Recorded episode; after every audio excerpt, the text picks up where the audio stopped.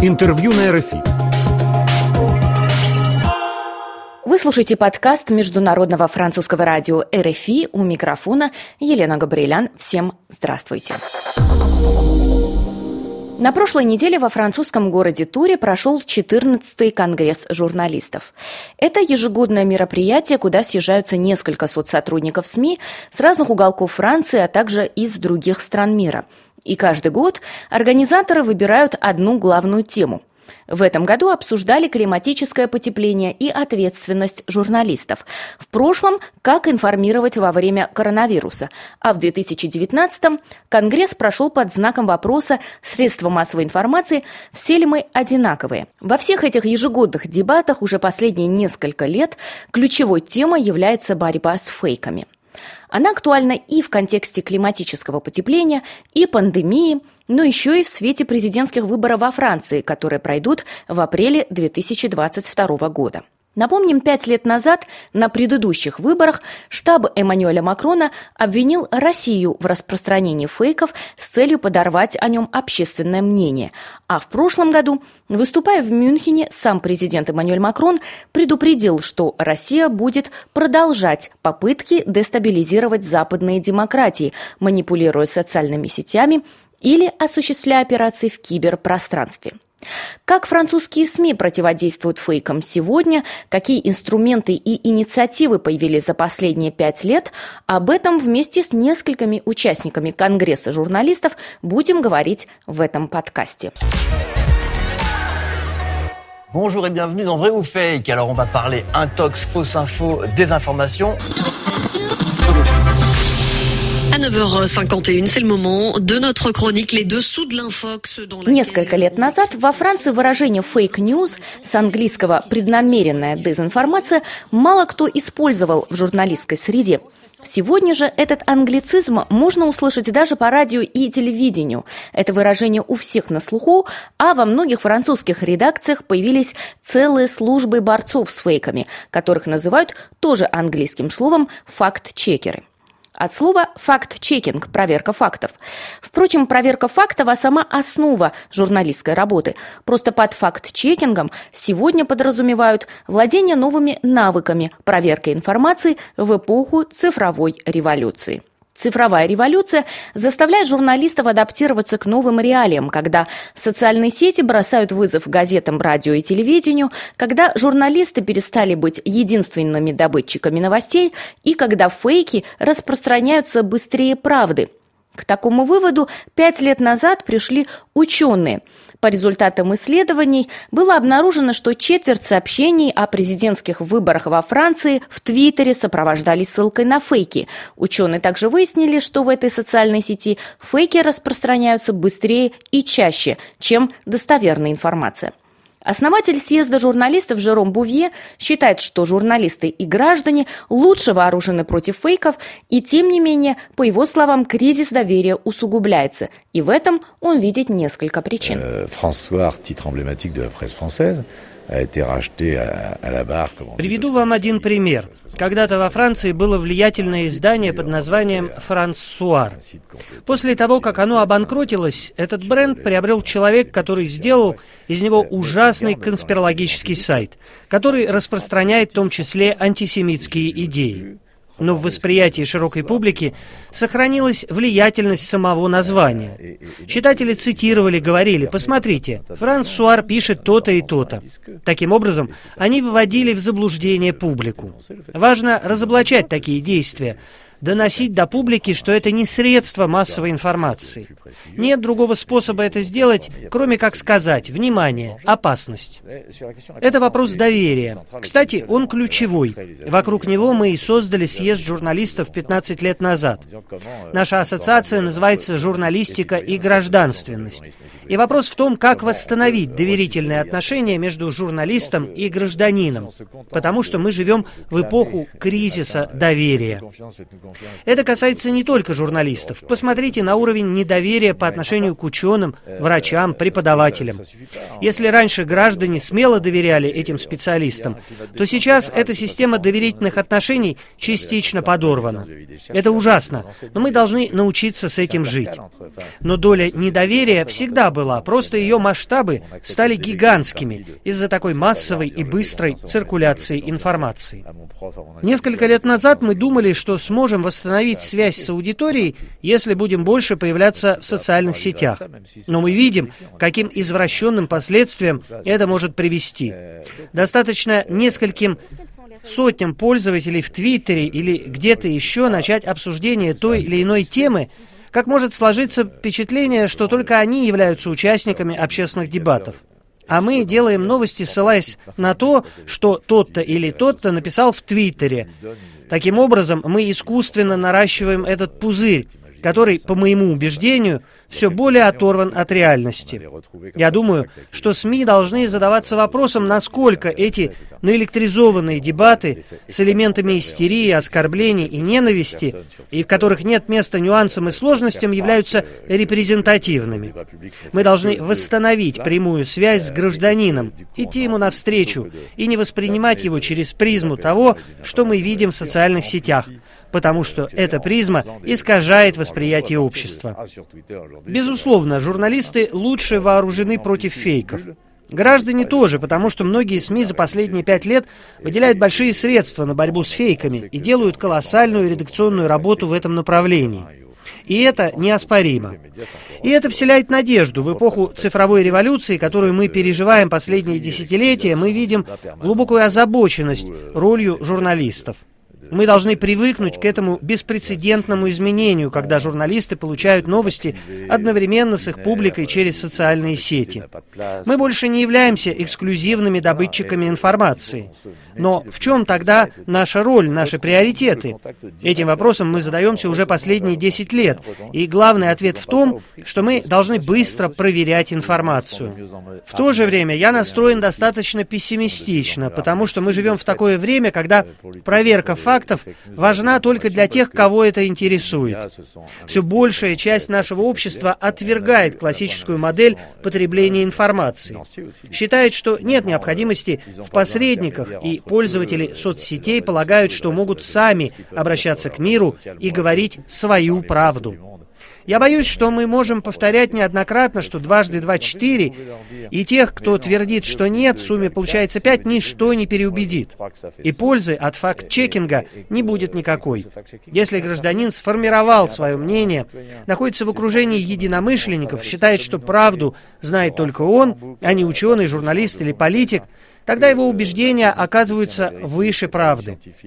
Неудивительно, что у факт-чекеров мы видим определенную тоску. Мол, а зачем все эти инвестиции, инструменты и усилия, если нам не будут верить? Я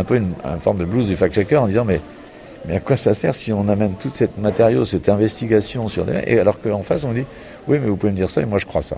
В этом контексте результаты соцопроса Института Viavoice, который уже 6-й год подряд проводит исследования о пользе журналистики, с одной стороны утешают, а с другой заставляют серьезно задуматься. Более 3/4 французов считают, что в социальных сетях все больше фейков и слухов, и они склонны доверять традиционным СМИ. Но больше половины респондентов полагают, что у журналистов нет достаточно инструментов, а также знаний в области науки, чтобы соответствовать новым информационным требованиям. В контексте санитарного кризиса распространение фейков о коронавирусе само по себе стало настоящей эпидемией, и от журналистов как никогда ждут помощи разобраться, где правда, а где ложь. Одна из самых крупных медиакомпаний Франции, общественное телевидение «Франс Телевизион», с каждым годом расширяет свои возможности по борьбе с фейками. В сентябре компания создала отдельную службу под названием «Разоблачители». Она будет заниматься исключительно проверкой изображений из социальных сетей. Кристоф де Валамбра, директор службы «Медиалаб» общественного телевидения Франции, который отвечает за инновации, говорит, что в стратегии компании борьба с фейками стала одним из из основных направлений. Фейки, а особенно фейк-изображения, являются серьезным препятствием для демократии. Мы решили выделить средства на борьбу с ними, потому что мы, как общественные СМИ, помимо предоставления качественной информации, призваны защищать демократию. Проект разоблачителей дополнил те проекты, которые мы уже запустили для борьбы с фейками. Несколько лет назад мы создали программу под названием «Правда или ложь», еще одну рубрику под названием «Подделка и использование подделки». Наша стратегия заключается в том, чтобы, с одной стороны, как можно больше наших сотрудников владели новыми технологиями факт-чекинга, а с другой, чтобы наша аудитория была более грамотной и бдительной в потреблении информации. Конечно, мы не остановим дезинформацию, но наша задача — минимизировать ее негативное воздействие. И несмотря ни на какие трудности, нам это удается. Мы осознали масштабы проблемы, и мы создаем необходимые инструменты для ее решения. В сентябре этого года общественное телевидение Франции запустило на своем сайте тестовую версию игры под названием Swiping Fox. Цель разработчиков – повысить у пользователей уровень бдительности к фейкам, заставить критически мыслить. Игрокам предлагается просмотреть изображение и ответить на вопрос, правда или фейк. Например, на одной видеозаписи мы видим огромную толпу на площади, а вверху надпись «Манифестация против вакцинации в Румынии». После того, как игрок выбирает ответ, правда это или ложь, на экране появляется сообщение с правильным ответом. Мы узнаем, что эта видеозапись была сделана во время акции против коррупции в Румынии в 2017 году и никакого отношения это к пандемии не имеет. Контент для этой игры предоставляет сама команда разоблачителей. Ее руководительница Натали Гале объясняет суть работы новой службы. Pourquoi un service spécifiquement dédié à la vérification des images? Мы решили создать отдельную службу проверки изображений, потому что это самый виральный контент. Пользователи соцсетей смотрят, делятся и очень часто не отдают себе отчета, о чем именно это изображение. Нам часто попадаются изображения, которые кажутся невероятными, которые вызывают эмоции, и мы, не задумываясь в их подлинности, распространяем. Их проверка требует технических знаний. Нужно действительно этим увлекаться или быть адептом интернета, чтобы сделать это самостоятельно. Но это не всем дано. Поэтому мы создали отдельную службу, которая занимается исключительно проверкой фотографий. Служба разоблачителей каждый день делает мониторинг контента в соцсетях, анализирует их популярность, виральность изображений, затем проверяет выбранные изображения и те, что прошли проверку на подлинность, предлагает журналистам. Но бывает и так, что сами журналисты просят у нас, разоблачителей, проверить то или иное изображение. То есть мы работаем в двух направлениях. В области борьбы с дезинформацией журналисты со всего мира работают вместе. Существуют две крупные международные организации – IFCN и First Draft, которые объединяют факт-чекеров со всех уголков мира, до 300 редакций из европейских стран, Южной Америки, Индии, отовсюду. Кооперация очень мощная, и в освещении пандемии мы убедились, как хорошо это работает. Ассоциация IFCN создала общий канал коммуникации, с помощью которого факт-чекеры могли оперативно проверять информацию. Как только разоблачался какой-то фейк, благодаря этой связи между редакциями информация быстро переходила из одной страны в другую. Мы также видим, что регулярно появляются новые инструменты для факт-чекинга, и это тенденция во всем мире. Есть европейские и международные проекты. Эти инструменты все более и более эффективны. Например, раньше спутниковые снимки были доступны только для крупных компаний, которые не имели ничего общего с журналистикой. Сегодня мы тоже имеем возможность получать платно, а иногда и бесплатно, спутниковые изображения, которые имеют очень высокую точность. Раньше такой возможности у журналистов не было. Это очень дорогая услуга – заказать спутниковый снимок из определенного места. Такими услугами пользуются, например, нефтедобывающие компании. Сегодня это стало более доступно и для журналистов. Для факт-чекинга это большой прогресс. Pour le journalisme et pour le fact-checking. Et ça, par exemple, c'est vraiment des avancées. Современными навыками факт-чекинга сегодня владеют многие французские редакции, а совсем недавно занятия появились и в школах журналистики Франции, где изучают как примеры фейков, так и методы их разоблачения, говорит директор Института практической журналистики Парижа Эрик Наун. Приведу один пример. Во время акции «желтых жилетов» мы видели массовое распространение в социальных сетях одной фотографии, на которой была изображена толпа, блокирующая автотрассу. На самом деле, этот снимок был сделан за 5 лет до протестов, и на нем были изображены не участники акции. Это были рабочие одного завода, которые выполняли тренировку по эвакуации. Кто-то выложил эту фотографию в социальные сети в качестве изображения желтых жилетов, и многие поверили, стали распространять. Именно журналисты нашли первоисточник этой информации с помощью онлайн-инструментов факт-чекинга, поисковика фотографий, локализации места снимка и так далее. Сегодня этот пример уже вошел в учебники, и мы его используем в занятиях со студентами. Поиск и проверка информации входит в те базовые знания, которые мы даем на уроках информагентств, поэтому понятие факт-чекинга далеко не новое. Но многое начало меняться лет 10 назад. Помню, это было еще в эпоху Николая Саркази, когда журналисты впервые в режиме реального времени проверяли высказывания политиков на предмет правдивости. Зародилась эта практика в США, где составляют так называемый «трутометр» — правдометр или правдометр, или индекс честности. Теперь она существует во всех странах. То, что кардинально поменяло работу журналистов, так это социальные сети. В них дезинформация распространяется с катастрофической скоростью, потому что все пользователи могут без посредников распространять информацию. Но далеко не все привержены журналистским стандартам.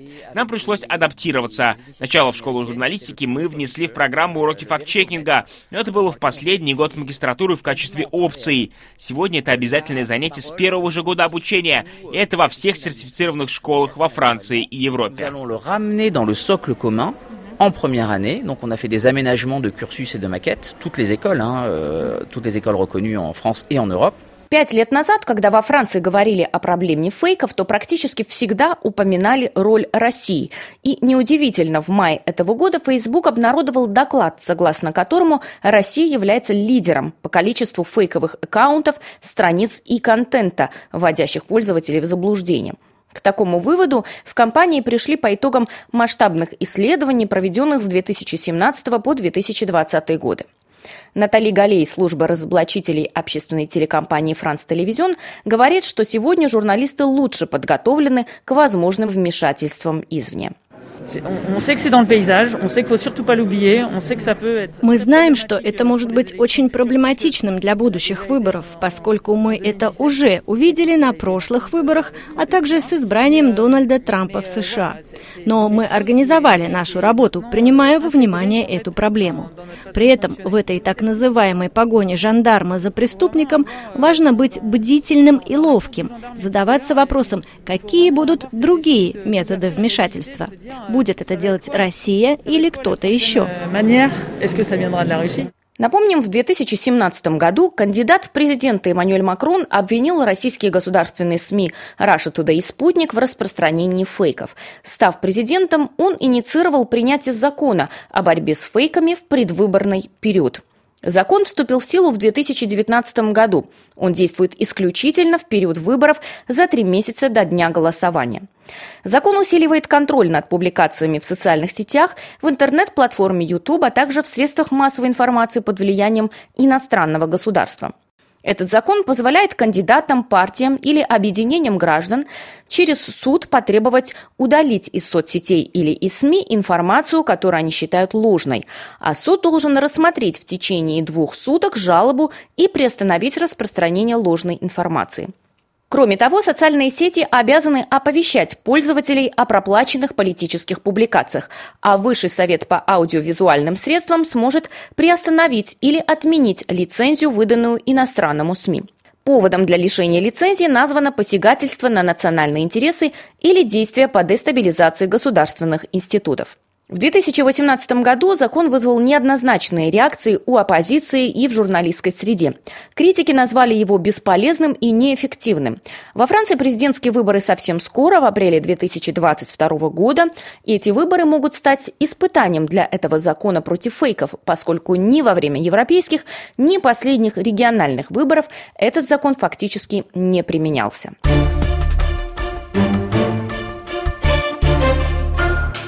Вы слушали подкаст Международного французского радио RFI.